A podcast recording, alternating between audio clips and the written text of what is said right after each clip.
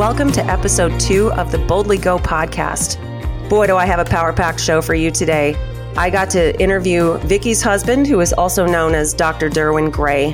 And if you have never heard of Derwin Gray, boy, are you in for a treat. Uh, I got to meet him about two years ago at an event where I was speaking, and I'm so glad that I didn't know at the time who he was or that he was in the audience because it would have added a whole lot more pressure to my speech that I didn't need at the time. But Dr. Derwin Gray has two doctorates. He's a former NFL player, he's a pastor of Transformation Church, and an extremely powerful and eloquent voice when it comes to racism, racial issues, healing, hope, etc. He really managed to pack a ton into 40 minute conversation. And I will tell you, he took me to church and he's going to take you to church as well.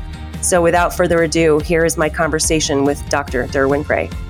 Welcome, Pastor Derwin Gray, to the podcast. I am so excited to have you here and to see your face. It's been what, a minute, maybe a year and a half or so since yes. we met? Yes, yes. Thank you so much. And congratulations on your podcast. You have so much on so many levels to encourage people with and to equip them. And so I'm just, I'm just honored to be a part of it. And this is like podcast number two, right? Yes, yes, you are my second podcast guest. Let's so, yeah, go. I'm, no, I, I, I'm really, really thrilled that you're here and you have so much great insight to share into the state of things today in the world and, and the role of, of the church and the community and in making things better. So I'm really excited for everybody to hear from you.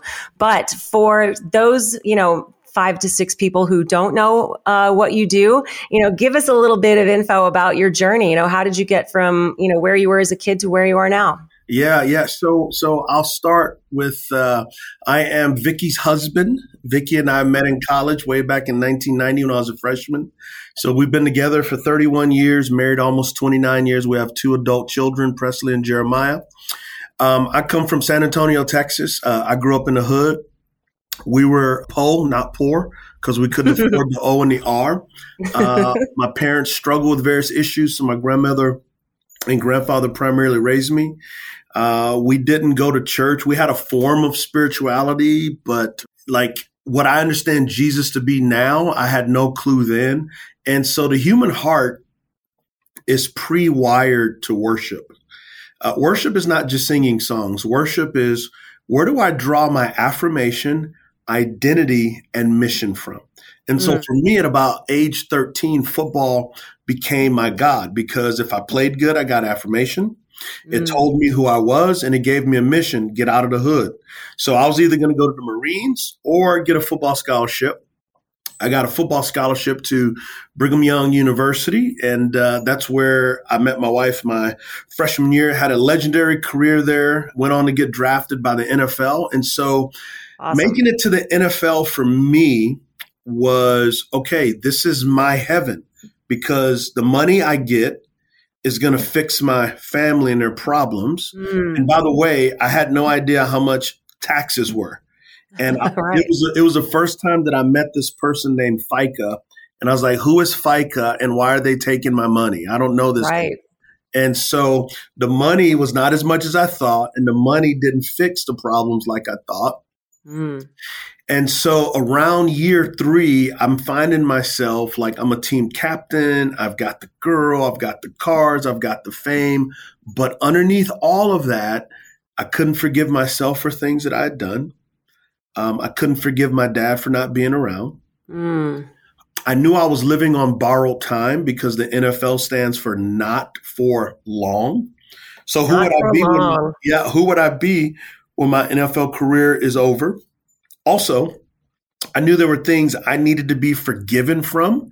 And the mm-hmm. more I tried to do good things to, to, to, to wash it off, it was like the more it revealed, like you can't.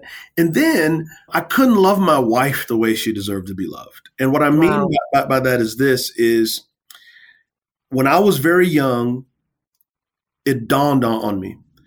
If you let people get close to you, they hurt you don't ever let anybody get close and you won't get hurt. And so I went into marriage with like kind of this invisible force field of I'll only let you in so much because my whole life experience was disappointment, abandonment, letdown. And so when you don't have God's love to change that, that's how you survive, right? Mm. And so even though I was on top of the world, it, it was like, no, man, there's some stuff missing. But God in his grace put a teammate with the Colts in the locker room. Every day after practice, he would take a shower, dry off, and wrap a towel around his waist. Then he'd get his Bible and he would walk to my teammates' lockers and he'd ask them this question Do you know Jesus?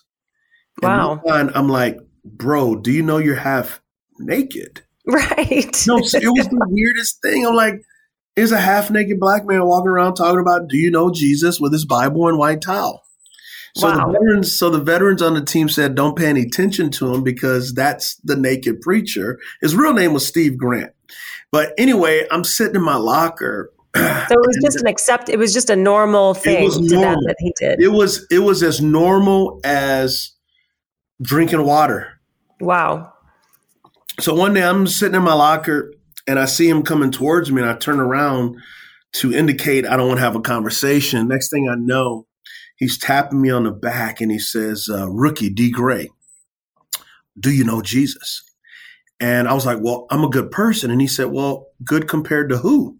Right. And he, he, he, he said, According to the Bible, only God is good, and all of us need God's grace.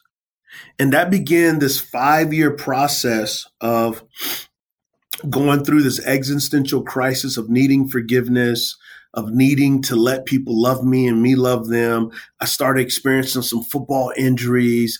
I started recognizing that I had an unhealthy dependence on football. And on August 2nd, 1997, uh, it was my fifth year in the NFL. We were in what's called training camp. And we were in Anderson, Indiana, at Anderson University. And after lunchtime, I remember walking back to my dorm room and I just felt just just like a Grand Canyon size hole in my soul. Went to my dorm room, called my wife on the phone, and I said, I want to be more committed to you and I want to be committed to Jesus. And the best way I can describe it is for the first time in my life, I knew that I was loved. Hmm. What did Vicky and say when you said that? She was silent.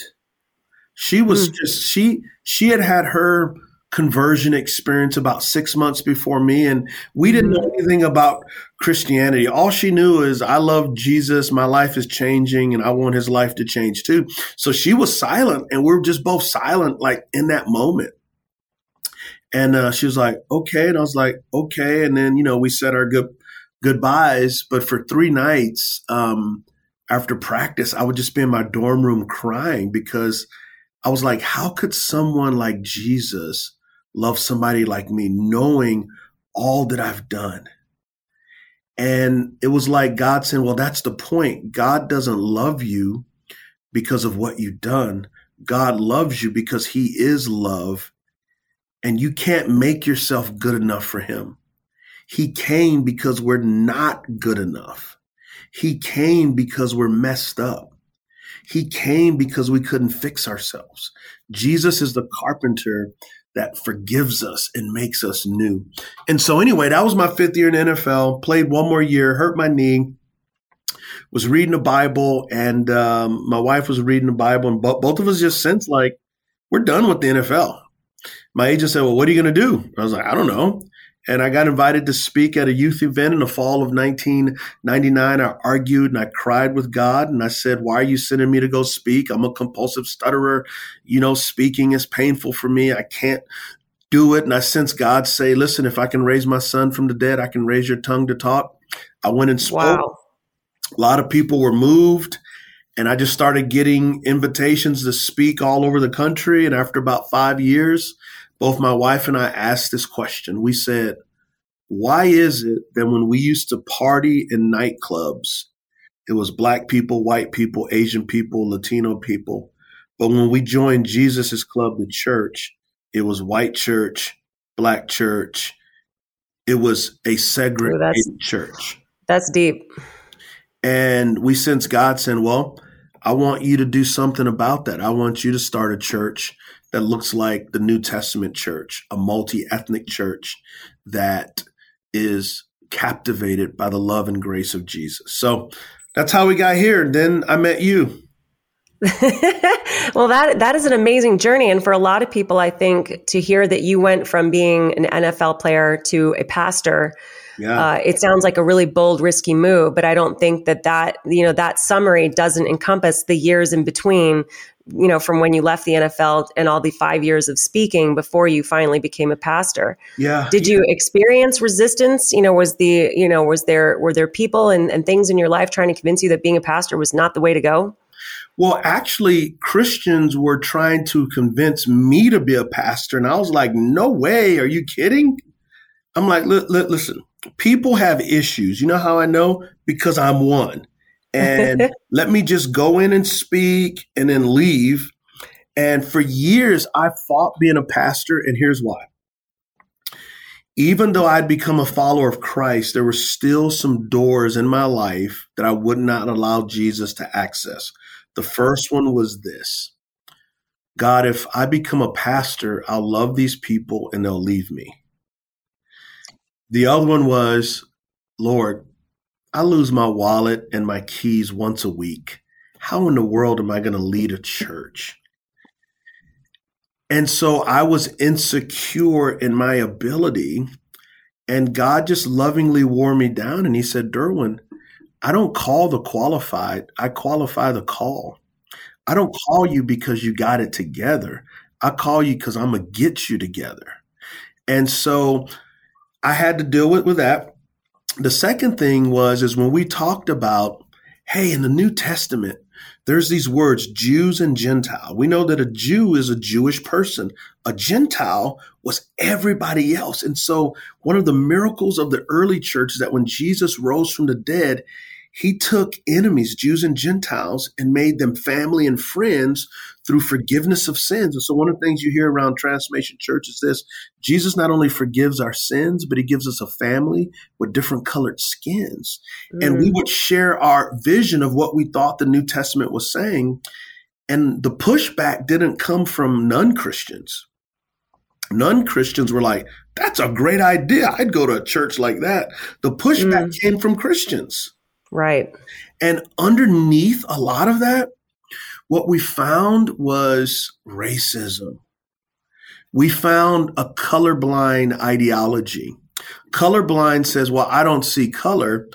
And my response is, Well, God didn't make a mistake. He made us our colors and cultures that we're all made in the image of God. This harmonious mosaic displays the beauty of God. And so he doesn't want our ethnicities erased. He wants them embraced in Jesus, that we display the beauty of Jesus together. But what we mm. found was a lot of racism and a lot of hatred.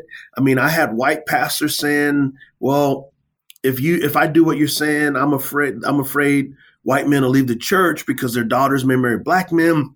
Black pastor said, "You you can't trust white people; they'll never follow black men's leadership." And mm. I'm hearing all these excuses, but above all that, I heard God's voice and said, "If I did it then, I can do it now. I just need somebody to trust me." Wow. So, well, when you when you bring up racism, you know, back in the early church, I would tend to think that you know even as as much as it's affecting our country today, this isn't new historically on the earth. No, right? I mean, there's a history here of racism all over the world. And so, you mm. know, where do you think that comes from? Okay, so, and I'm so glad you brought that up. Racism must be treated like every other sin. Jesus went to the cross to die for sinners. That's all of us, right? And racism right. is a sin. Racism basically says this my group is better than your group. And God made us all equally in the image of God. And when we become Christians, it's even deeper because we are brothers and sisters. Now, here's where the problem came in specifically in the United States of America. This is where I wrote my doctoral thesis on. In the United States of America, Christianity sat comfortably with slavery and racism for most of its history. And the reason why is there were economics, there was also fear of of pastors of well if i preach against this no one's going to be in my church and mm. so 90% of black denominations in america like if you see a black denominational church 90% right. of those churches exist because of racism in the white church the black church only exists because racism existed wow so, and even to this very day what's happened now is when you teach people believe in Jesus, you won't go to hell, heaven is where you're going to go, you can still keep your racist attitudes. But when you teach people, no, Jesus not only forgave your sins, he gave you brothers and sisters with different colored skins. And as you love each other on earth, it's a picture of his kingdom coming to earth. And then when we do die and we have our resurrected bodies in the new heavens and new earth, it's every nation, tribe, and tongue. So in the present, we learn to prepare for eternity, mm. which is a diverse eternity. But how many times have you heard that preached in your life? Only when you say it. and so, and you and I, you, you know, and so if it's hardly ever preached, even though it's a dominant theme throughout the Bible, you're going to get disciples who don't see that nor want to see that. And so, what I'm saying is, if Jesus really did do what he did, this means this, Missy, you and I are brother and sister. Somebody mess with you, they're messing with me. Amen. We have to, but but what we do is is we allow politics, racial histories to get in the way of our siblingship in Christ.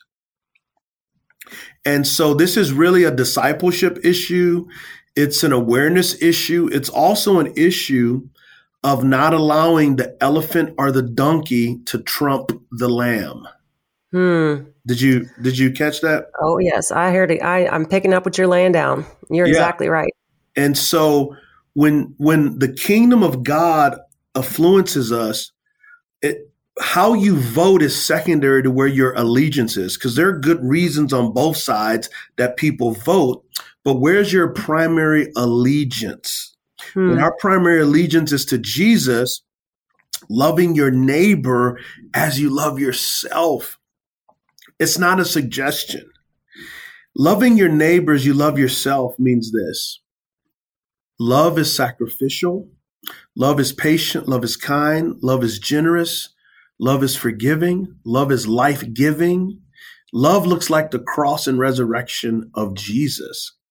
That's that's God's heart and his aim by his grace. And so when we talk about diversity and ethnic reconciliation, what we're really talking about is learning to truly be human. So in you have a new book that's out building a multi-ethnic church and in that book you talk about the fact that we cannot choose the situation that we are born into. Mm-hmm. So how do you think that that you know when we talk about racism on a community and a national and a worldwide level but individually how does the situation you were born into potentially affect a racist attitude or belief you might have? And how how do how do we change that? Yeah. So every human being is born spiritually dead. That's ephesians 2 1 all of us are born broken and as a result of that brokenness that will flesh itself out in various ways Number two, Ephesians 6:12, there are dark powers and principalities. There's a dark spiritual world that wants to divide us, right? Therefore, Jesus comes to make us spiritually alive.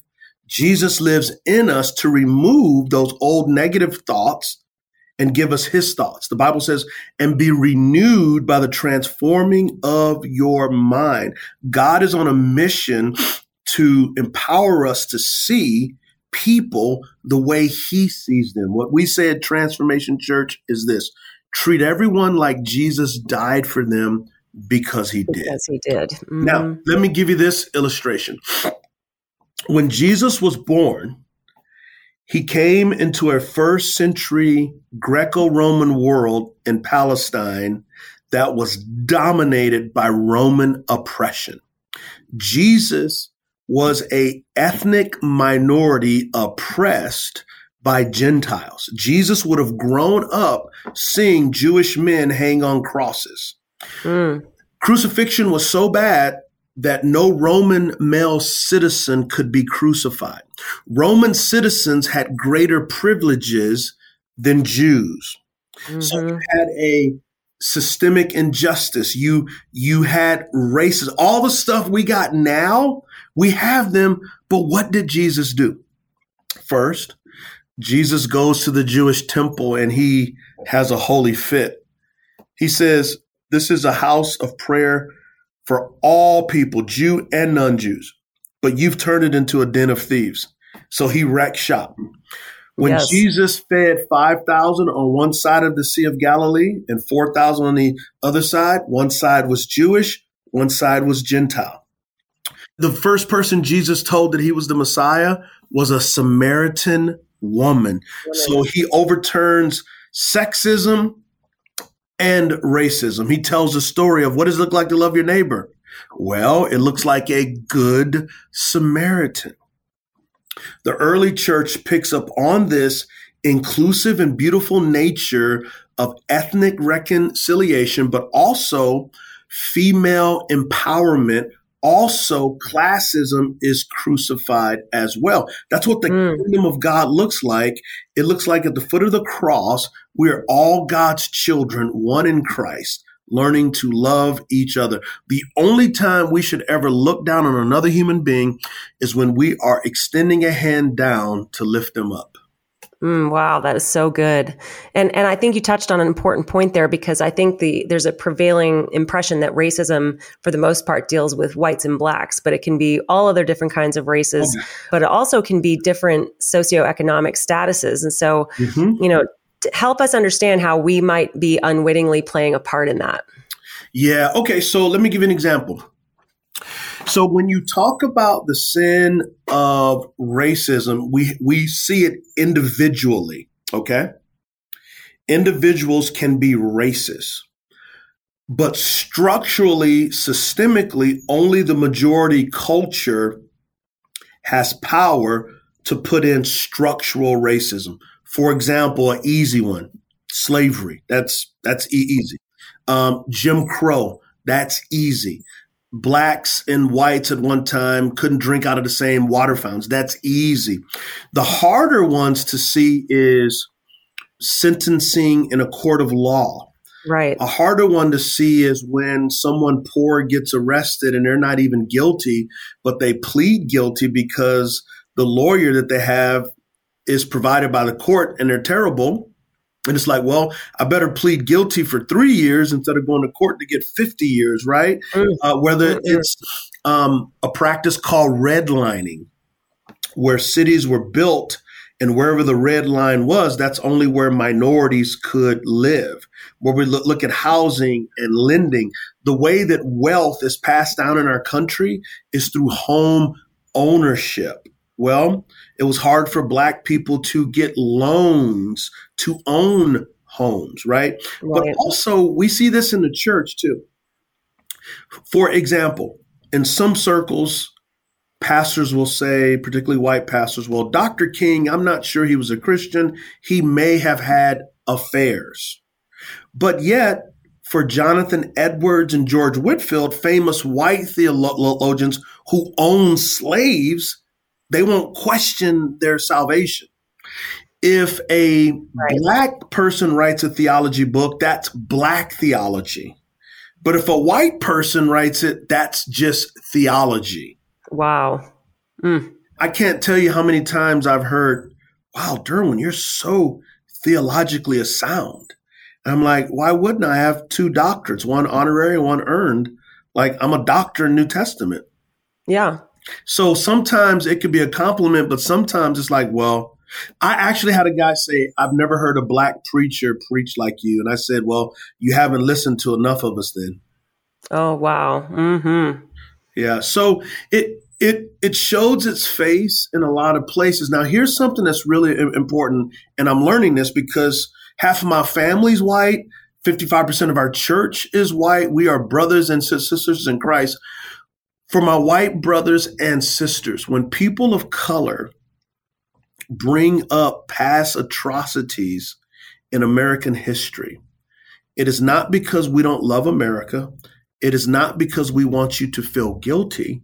It's because one, we want justice, but two, we want you to look back at history and empathize with us, sympathize with us, then lock arms with us in the present to say, how can we make a better world?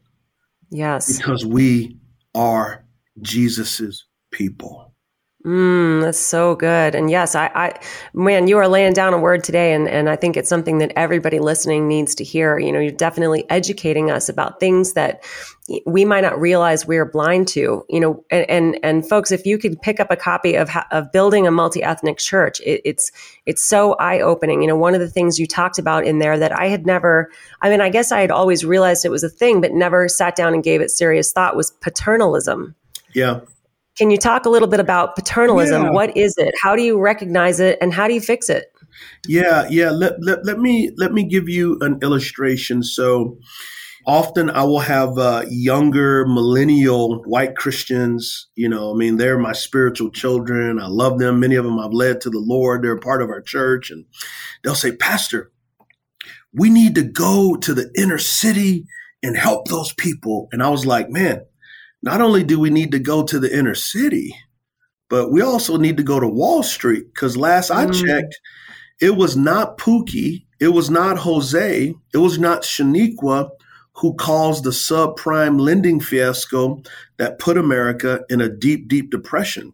Wow. was bankers on Wall Street. So being poor does not equate to a lack of godliness, and being rich does not equate to higher moral ethics.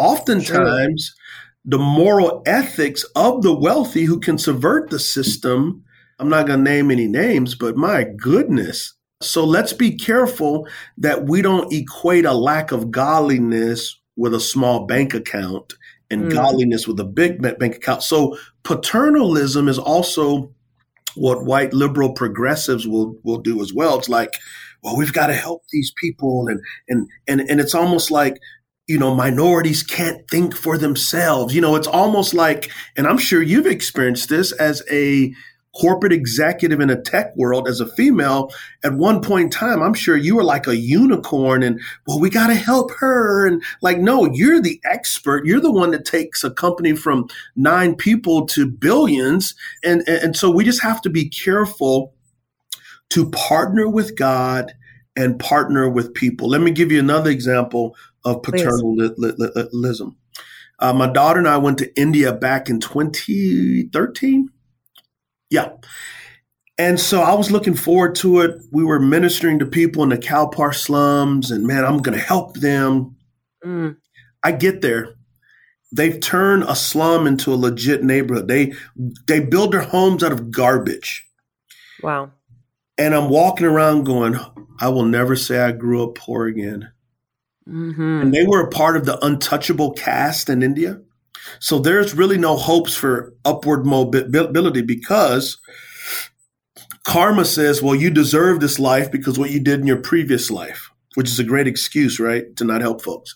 Anyway, after our time there, you know, I preached, I baptized some people, but on the plane back to America, I was like, I didn't go there to bless them. Those people blessed me. They wow. showed me what it's like to be a Christian when there's absolutely no benefit. And they were so grateful. They were so humble. They were so loving. They were so kind. They were so godly. And I was like, God, you sent me there so that they could bless me. So that's an example of paternalism as well. And so what we want to do is be brothers and sisters and walk alongside of each other with equal dignity because we're all clothed in Christ according to Galatians 3:27. Oh, that is beautiful. And and it is I think we most of us as Americans live in such a, you know, even some of the poor of us live in such a heightened sense of privilege that because we just have no idea how how really how poor it can be like the people who live in the slums of India. You know, we have a lot of benefits here that we take for granted. And listen to this too, Missy. Mm-hmm. Research showed there were a, a group of uh, poor people who came from Mexico to the United States while they were in Mexico, they didn't deal with like anxiety, they didn't deal with depression. But when they got here, and then the next generation, their kids start dealing with anxiety and depression. And wow. a lot of times, that slower pace of life actually allows you to enjoy life and relationships. That when you are scarce for food and you sit down to eat, and you don't have time to look at Instagram to compare yourself to what you don't have or what nobody else has because you're so busy trying to actually live. Mm-hmm. And so mm-hmm. a lot of times our modern financial conveniences strip us of some capacities to really know God because we rely no, on I agree. Yeah. I went up to the mountains the other day just to have some quiet time and be by myself. And it took me a solid hour of fighting the urge to go back down the mountain because I had no signal. I had no connectivity. Mm-hmm. And I was panicking over what am I missing? What if somebody needs to reach me? And so on. And, and really how mm-hmm. addicted to the connectivity I had become. It took me about an hour to get over it. And then I really enjoyed the peaceful time up there in the mountains by myself. It was great. But you're right. Those conveniences can, I think, also make us blind to the effect that we are having on people in our community. And so another really great book that you wrote is called The Good Life. Love that book. And it, for everybody who's listening, you got to get that book too. Uh, but one of my favorite quotes from that book is that healing can only happen if we are willing to act. I love that quote. I highlighted it. I tweeted it. I said, what are some, so I wanted to ask you, what are some practical actions that we can take Ooh individually to create a positive impact when it comes to relating to other people who might be different from us racially or socioeconomically. You know, give us some tools, yeah. like some practical tools that we can employ in the community, at the grocery store, at work, at church. You know, I, I personally want to see differently, I want to act differently, and I want to love differently. So help me help the person listening understand how we can do that. Yeah, yeah, that's a that's a phenomenal question. Let me give an example. So I didn't grow up with my dad. And when I became a dad, I was like, I want to be the best dad there could ever be. I want my children to know that I love them. Like my dad didn't go to any football games from middle school, high school, college, or the pros. So when my kids were small, both my daughter and my son, I would volunteer to go read in their classes there was a couple reasons why I, I would. Number one is I wanted my kids to know that I love them. That was the main thing. So I did that all the way from kindergarten to sixth grade. After sixth grade, my kids were like, You're done, dude. You're done. but in my daughter's class in third grade, um, I was reading, and Max Lucado writes these incredible kids' books, and one of them was about these people called the Wemmicks. Okay. And so I'm reading a book and I, I would always just start crying because it was just so powerful. And the kids were like, Mr. Gray, are you okay? I'm like, yeah, I'm okay. It's like, Jesus just made my heart soft. Anyway, so I get done reading. And whenever I would leave class, I would hold my daughter and I would say, I love you. And I'd give her a kiss on the forehead. And I would say bye. And then she would say bye. Well, after one time we did that, and as I was walking out of the classroom, another kid said, bye, dad. And he oh. ran and he hugged me. Oh. I hugged him back and I ran out of the classroom and I just started bawling. Oh, man. And here's why God let me know at that moment I wasn't there just for my kids, I was there for the kids who didn't have a dad. Oh. That's how we make a difference is we say, God, where is there a hurt? And where's there a need? And let me feel that need. Let me be healing to that hurt. And here's what what happens is in healing another we're healed. And so we have to look strategically for random acts of kindness. Um, we started a grocery store that's free. We've made over 300,000 meals for people during COVID. Another way that we impact the culture is we believe education is very important. If a kid does not learn to read by third grade, their chances of going to prison skyrocket. Yes. And so We provide backpack meals for our schools. We've made over 143,000 of them in 10 years. We started a leadership training. We started tutoring. There's all types of things like that that you can do at our church. We have been a liaison between the police and the community. And so there are multiple, multiple ways that you can get involved. Secondly, I want to challenge uh, people, particularly in the corporate world. I want to challenge you to do business ethically. I don't understand how a company like Wells Fargo can make thousands of fake accounts, cook the books, and no one goes to jail. But yet, if your name is Jose and you live in the Mexican part of Las Vegas and you have just a little bit of drugs, you're going under the jail. So right. So lead and enact justice where you are. Call out wrong for what it is, right? And even mm-hmm. the subprime lending fiasco, the people who got hurt were the little people. Right. And so we need everybody to play a part, right? That's really, really important. And then, you know, love the person right in front of you. Be willing to seek to understand before being understood. I think one of the most important things that was impressed upon me years ago by a friend was that every single person you meet has pain, has trauma, has something that that hurt them. You know, there's a reason why people act the way they do and instead of assuming that you know, find out why and yes. listen with empathy and see how you can help. Yes. And, and whoever, you know, whoever's driving on the freeway behind you and makes you mad, they've got issues too they've got things going on in their life, you know, and can you pray for them instead of cursing them out? Mm-hmm. Uh, you know, how can you make a conscious decision to say, I'm going to act with love rather than react in anger? Uh, you know, those are some of the things also, you know, I think we can do practically in every single situation that we're in. So, uh, you know, also, I, I, definitely want to encourage people to start learning from you by reading your books and, you know, following you on Instagram because you, you you know your work ethic that you talked about you know is very real because you are constantly putting out amazing content Thank you. to help people see things in a new way what drives you to do that on a daily basis you know because you're you're really active in putting out so much good content. You know how do you stay motivated to do that all the time? Uh, i guess the best way i can answer that is this way. How can i not when jesus has done so much for me?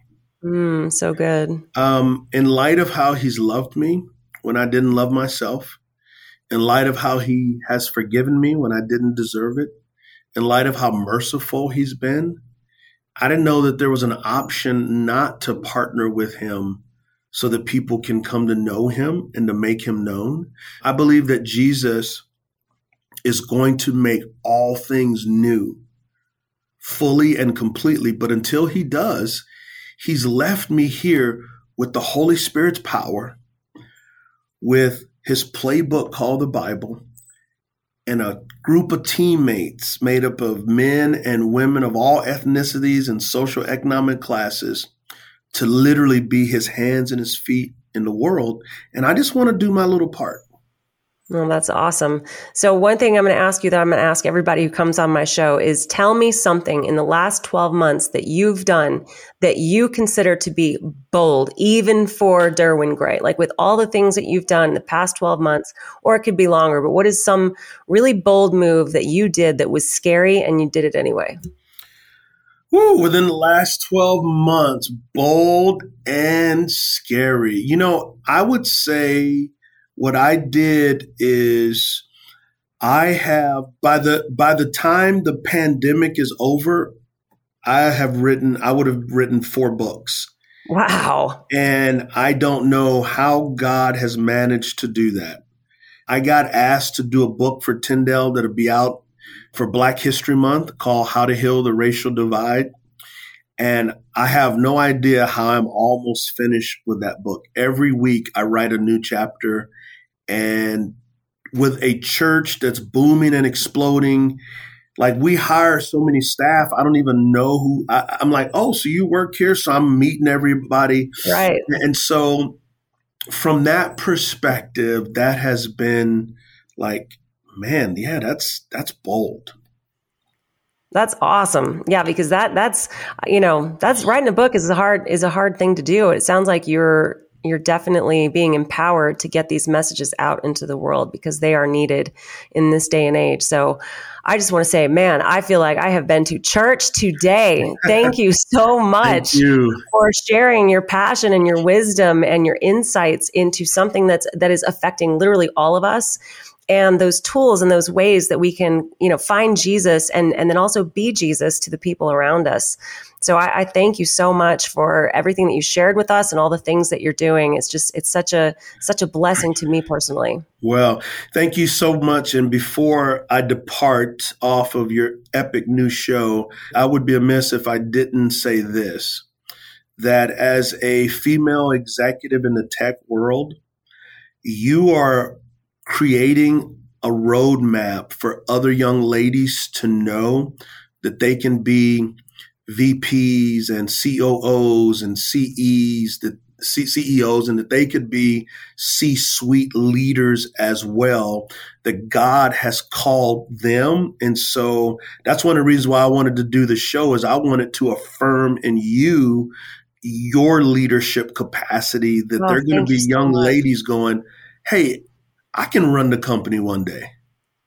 Oh, that means the world to me. And I and if I can inspire some young women to do uh, you know, to work hard and not give up and not be intimidated and to overcome the hurdles and to remember that, you know, God has gifted them for a reason and that they have they have special gifts and things that they can do for this world to make it better. You know, that if I can do that, then it will be a life well lived. Well, you're so thank you, sure. thank you so much, Derwin. I appreciate you so much. Thank you. Whew, Pastor Derwin dropped some truth on us. I can't even tell you how awesome that was for me to sit there and absorb that in person. I mean, that part about being a dad for the kids who have no dad, oh, that wrecked me. And I love that he gave us some really practical ways in which we can make a difference in our community. We need to speak out against injustice wherever we find it. We need to help to educate kids, help them learn how to read by third grade so that the, you know, they don't end up in prison. Feed the hungry, contribute and serve at local food pantries. And most importantly, love the person right in front of you. This could be at the doctor's office, in the grocery store line. This could be at the gas station. You know, this is how we can help. And it is in healing others that we can be healed seek to understand another person before you seek to be understood. These are all just such great practical ways. Thank you, Pastor Derwin, for educating us. Thank you for all these practical tips. Thank you for sharing your heart with us. Thank you be- for being such a powerful voice in the world for hope and healing and reconciliation. Please follow Pastor Derwin on social media. He is everywhere, Derwin Gray, and uh, he puts out tons of great content every single day. He is definitely worth a follow. And please pick up one or two or more of his books. He's a prolific writer. His newest book, Building a Multi Ethnic Church, is out. It is awesome. I'm also super partial to the book that he wrote right before that called The Good Life What Jesus Teaches About Finding True Happiness. So good. Uh, I highly recommend his books. Thank you for listening. And if this conversation blessed you, please share it on social media. Please subscribe. We can be found on iTunes and Spotify. And please let your friends know because listening to the words of Pastor Derwin Gray is definitely worth 40 minutes of your time. Take care. Have a great day. This is Missy signing off.